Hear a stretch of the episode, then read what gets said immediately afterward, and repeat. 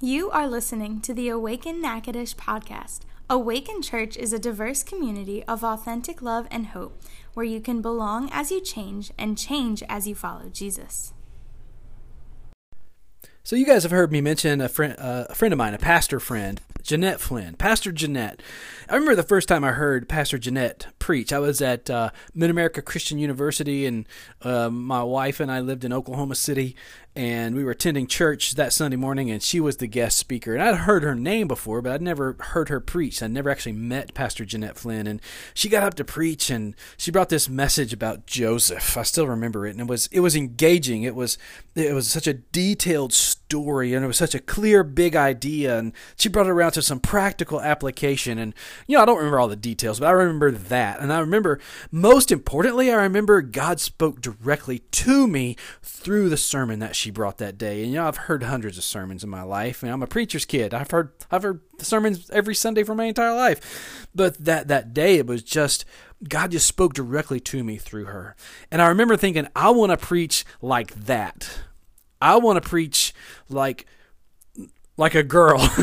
now, I didn't I didn't have that thought at the time, but now I realize that for a lot of people that's strange and it's weird to have a role model uh, in ministry, especially in, in this church world that, that, that we live in. And I find myself, this is what I'm doing with my life, to have a role model that inspires you. Do you have a role model that inspires you to desire to become more like Jesus? Because that's who Pastor Jeanette was at that time. Someone who inspired me to want to be more like to, more like Jesus. Not just a not just I want to preach like that. I want to be like that, but I want I, I want to be more like Jesus because of this person's uh, model in my life. So, so today we're wrapping up this series, Role Model, that we've been in for a few weeks.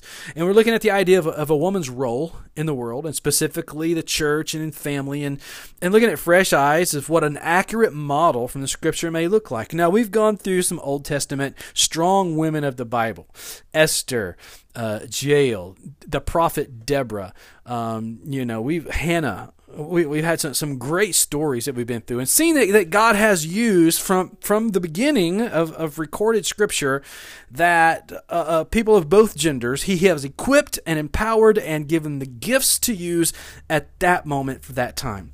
Um, and, and, you know had the conversation sometimes of you know how do you defend you know certain things in the bible? And today we're going to get there. We're going to get into that. And and, and as always our, our goal is not to, to prove a point. Our goal is not to say we're right you're wrong. Our goal is to become more like jesus. And we've been looking at some strong women some female role models from the scriptures to help us all become more like jesus. But today we're tackling straight on what this could look like um, in the church setting, in the church world in 2021. And we're looking at an ancient passage of Scripture from Acts chapter 2. So we're in the New Testament. In Acts 2, we're going to read just a couple of verses from what's taking place. And so just let me set the scene. It's, it's the day of Pentecost, and that's a huge festival, huge celebration um, in the culture at the time. People are coming from all over for the celebration of, of Pentecost. And there, this is just not too long after the resurrection of Jesus. And here's Peter, one of Jesus' disciples, and he's preaching this, the, what's recorded in Acts anyway, is the first sermon where Jesus is the subject, where where people are around and he's preaching the, the resurrection of Jesus. And and there's, the, you know, as he and the other disciples are, are, are telling others this, this gospel, this good news that, that Jesus is the Messiah and he was crucified. It's a fact. We saw it. You saw it. But also he's he's he's not still in the grave. Resurrection happened and we saw it and we're here to tell you this good news of what that means for your life.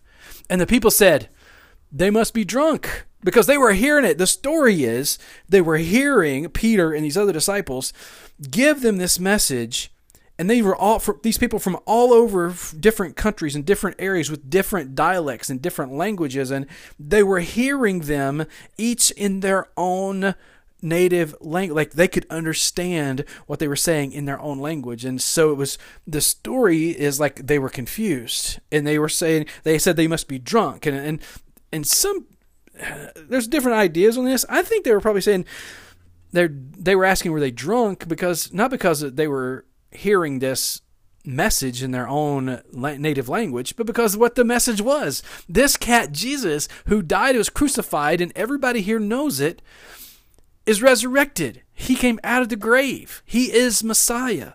And that was a huge message. But that's that, that message. He says uh, it, it's it's nine o'clock in the morning. Which too early for us to be drunk. We we have we haven't been drinking. So pick up in, in verse sixteen, and he says, "No, what you see was predicted long ago by the prophet Joel. Now, Joel's one of the Old Testament prophets, and he says, In the last days, God, God says, I will pour out my spirit upon all people. So God says, God is speaking through the prophet Joel. Now Peter's claiming this. In the last days, I will pour out my spirit upon all people. Your sons and daughters will prophesy. Your young men will see visions. Your old men will dream dreams. In those days, I will pour out my spirit even on my servants men and women alike, and they will prophesy.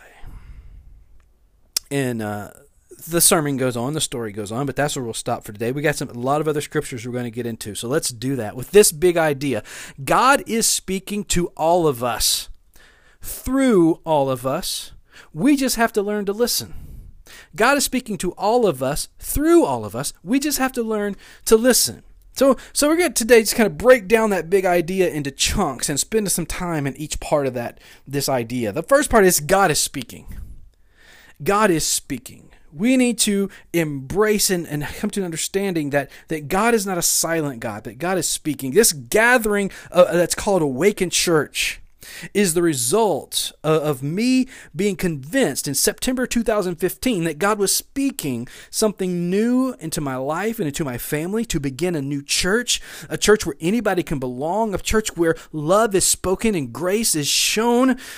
This is kind of the result of that thing that God was speaking into my life that that many years ago. How does God speak? How does God speak? Well, we're going to talk about that, but, but let's look at how, how God was speaking here through the prophet Joel, and now Peter using that quote to, to, to kind of bring it uh, to, to the people what was going on here.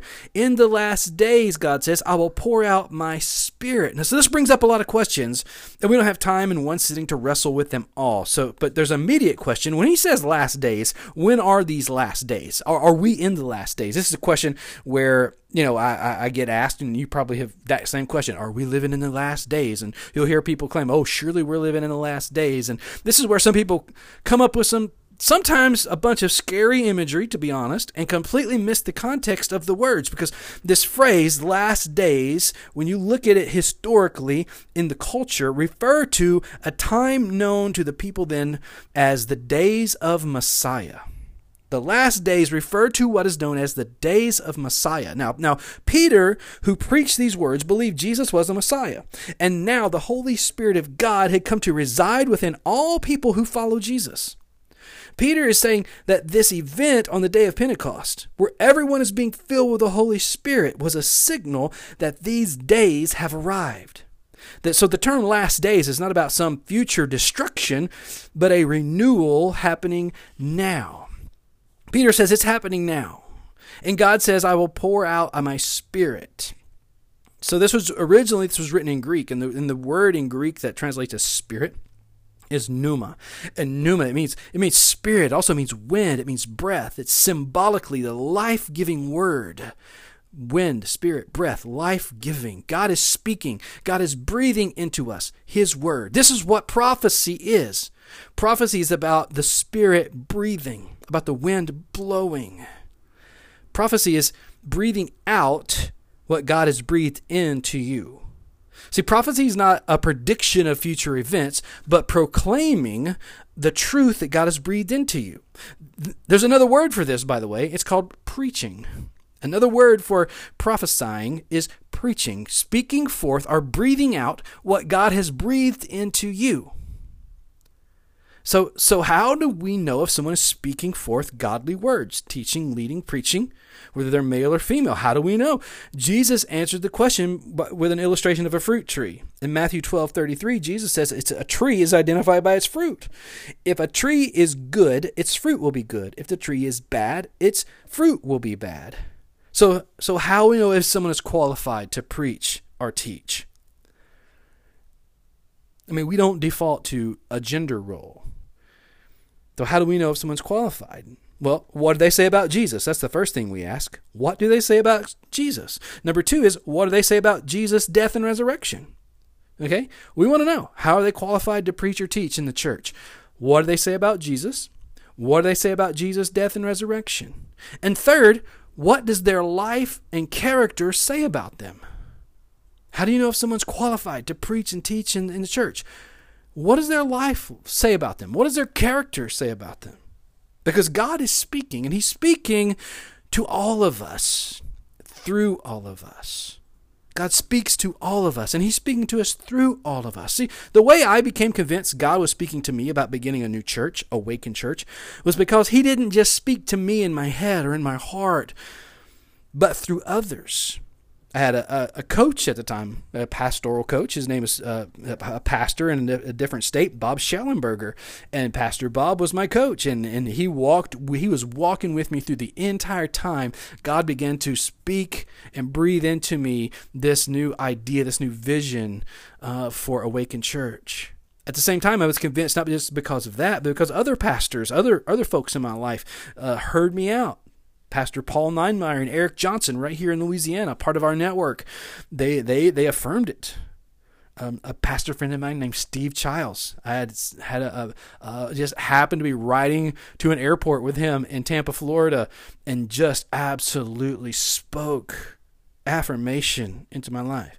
My good friends in Arkansas where I was pastoring at the time, Pastor Greg Burse and Pastor Alan Coker, both of these guys, they they walked with me and prayed with me through some figuring out is this what God is really speaking into my life and affirmed, yes. Pastor Jeanette Flynn that I mentioned earlier. I had a conversation with her and it affirmed it with me. My wife Shelley. My wife Shelley affirmed it. God spoke to me through her that this was the direction that we were to be going. See, he says, I will pour out my spirit on all people. Your sons and daughters will prophesy. Sons and daughters will prophesy. See, God, He's pulling back the curtain. He's showing that the kingdom of love isn't just for one tribe, one people group, one gender, one race. The kingdom of God is for everyone. When, one of the many reasons people are disillusioned with the American church is that it appears we've devalued women and defended patriarchy. It appears that way. We've decided in, a lot of cases leadership responsibilities are reserved for men only, regardless of how competent, spiritually gifted, or called women might be to the task. And unfortunately, in our own tribe, where we do affirm and we do ordain women into ministry, into every position of the church, there are still many congregations, folks in leadership, that absolutely do not operate as if it were true. See, much of the Bible is written in the context of cultures that were, were patriarchal in nature, so we got to understand that. So, in other words, men men ruled over things and women complied. That's what the idea is.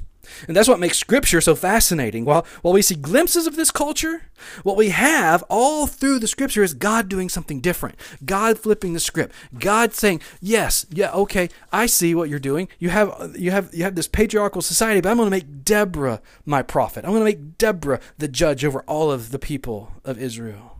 I'm going to rise up this leader. I'm going to rise up a young lady named Jael, who is going to who's going to be a hero of the faith."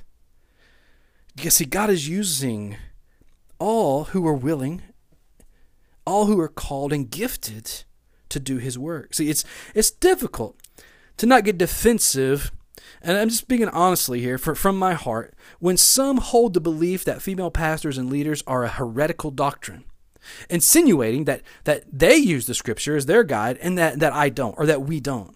In the kingdom of God's love, equality is the reality. And Jesus, through his church, is bringing this reality out into the open for all to see. Galatians 3:28 tells us there is no longer Jew or Gentile, slave or free, male or female, for you are all one in Christ Jesus. In Jesus, all the ways we divide ourselves are no longer the rule gender, race, social class. The church reflects a renewed picture of humanity in Jesus. That is what the church, the true church, is supposed to look like a reflection of a renewed humanity in Jesus. if we're familiar with the story of Jesus at all, we probably know he had 12 disciples. Peter, the guy who gave the sermon we, we, we talked about today in Acts chapter 2, is one of them. These are uh, apprentices who followed Jesus around. They traveled with him. But, but did you know his crew actually was much bigger than that? I mean, if you if you really read the story, if you really read the Bible, the Gospels for yourself, you see he, he didn't just have twelve guys walking around with him. There was a, a lot a much larger crew with him, and after a while, there was like seventy, and, and among them were women. Many women, these, these women, it turns out, were influential and leaders and in some cases wealthy. They actually, if you look at, at the story in Luke chapter 8, the women funded the ministry of Jesus and his crew. Like when the check came from the meal for this large group of people, it was the women who took care of it. They, they took the lead. For us, it seems crazy that we would not allow women to do certain things like lead or teach or preach or be elders. The Jesus movement started with women being fully empowered participants. Get The, the, the Jesus movement started with women being fully empowered participants. So we affirm and we support women in every area of the church as gifted by the Holy Spirit. It's up to God to decide who's called to do something. God is speaking to all of us through all of us. We just have to learn to listen. We need to learn to listen. And if you still are listening with me this far, I pray you'll hang on. Because I don't always listen well. I really don't. Truth is, I haven't always listened at all. I've had seasons where I was pretty sure I knew what I needed to know, and since I wouldn't listen to anyone, I couldn't really hear what God was actually saying. And I want to be different than that.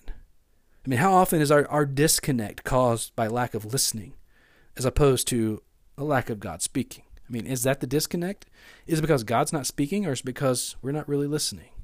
And see, I've learned to listen. I've learned to be somebody who questions and, and, and, and, and you know, I'm part of a tribe that has been egalitarian from the get go, from, from the 1800s. It's not some new thing. We're trying to embrace a new femininity or whatever it is. You know, the tribe I'm a part of has been a, has been uh, ordaining women and ministry and elders of churches since it began in the 1800s. This is not new for us. But I'm the kind of person who needs to understand and ask questions. I don't just accept the status quo. Never have. I don't think I ever will. And so I began to really dig for myself.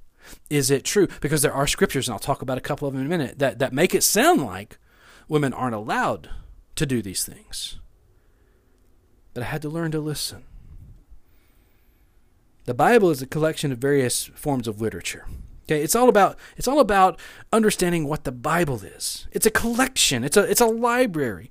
A, uh, so many different forms of literature. It's not just theological doctrinal discourse. It's history. It's it's letters to, to it's personal letters. It's it's letters to groups of people. It's it's uh, it's poetry. It's wisdom. It's it's uh, it's proverbs. It's legend. It's it's it's a whole bunch of different forms of literature gathered together, written by ancient people to ancient people in an ancient culture with ancient customs. And when you read it and you study it with discernment, you realize it's so much more than ancient words. You begin to realize that as you read it, it's like learning to listen to God. And so when someone makes statements, we can truly discern is it God speaking through them to us?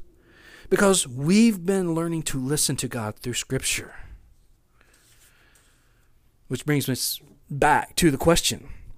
Questions about why if some, this is when we began Awaken Church, we had a series of of, of uh, pre-launch services, and what we did was ask for questions from from the general public. We we had people and anonymous questions, and said we're going to start this new church with this idea in mind. It's okay to ask questions here. You could whatever questions you have. We don't have all the answers, but we'll work through them. We, will we will not just say it's it's not uh, you know you don't need to know. We want to know too.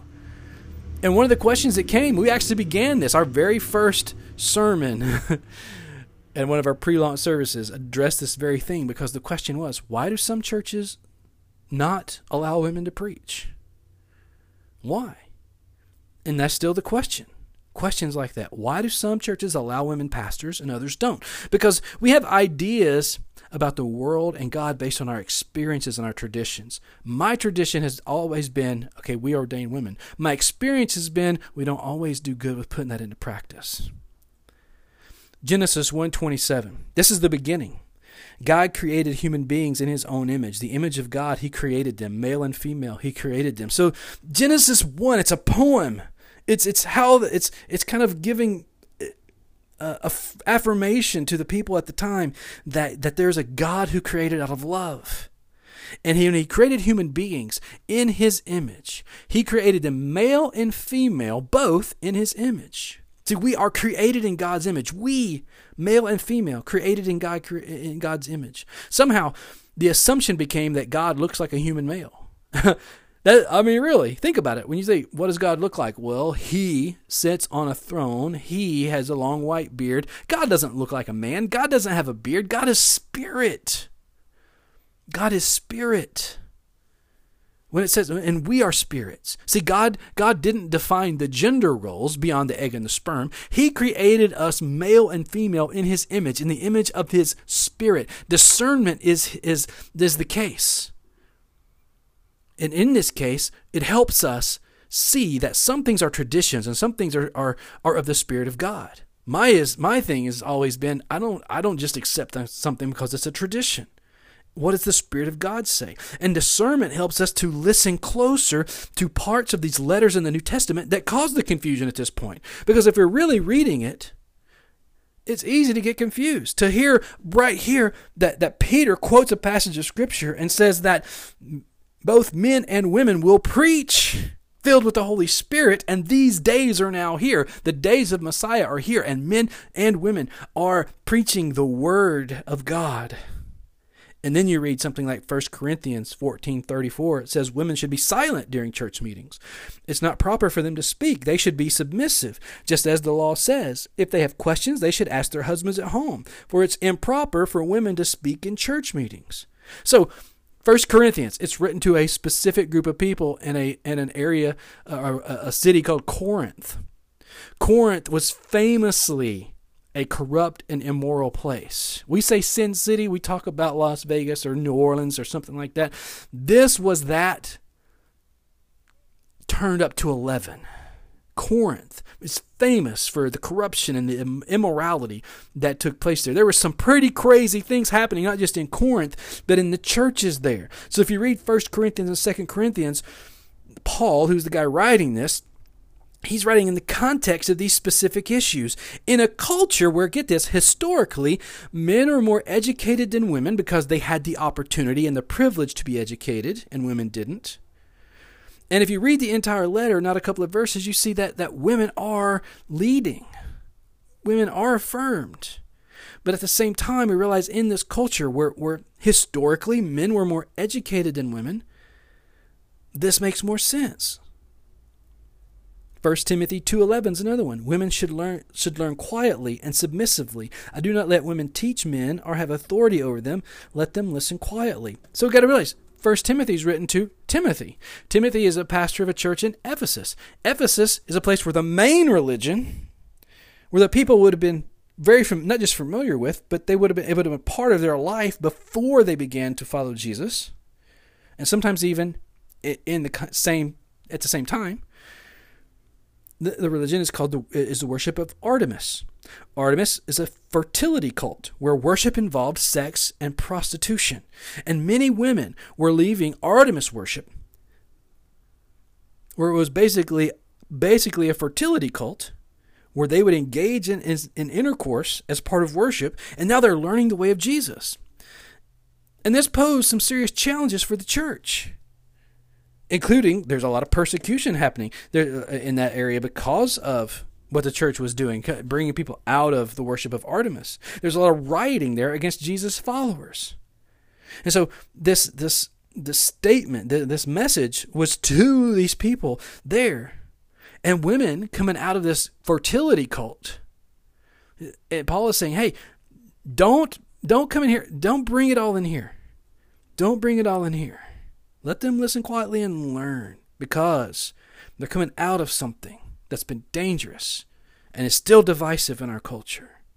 You see, read the context. See, here's the thing. We don't want to argue with those that disagree, and I'm wrapping this up here because we don't have time for I don't I don't have time for that. Our mission is not to make a point, but to make a difference.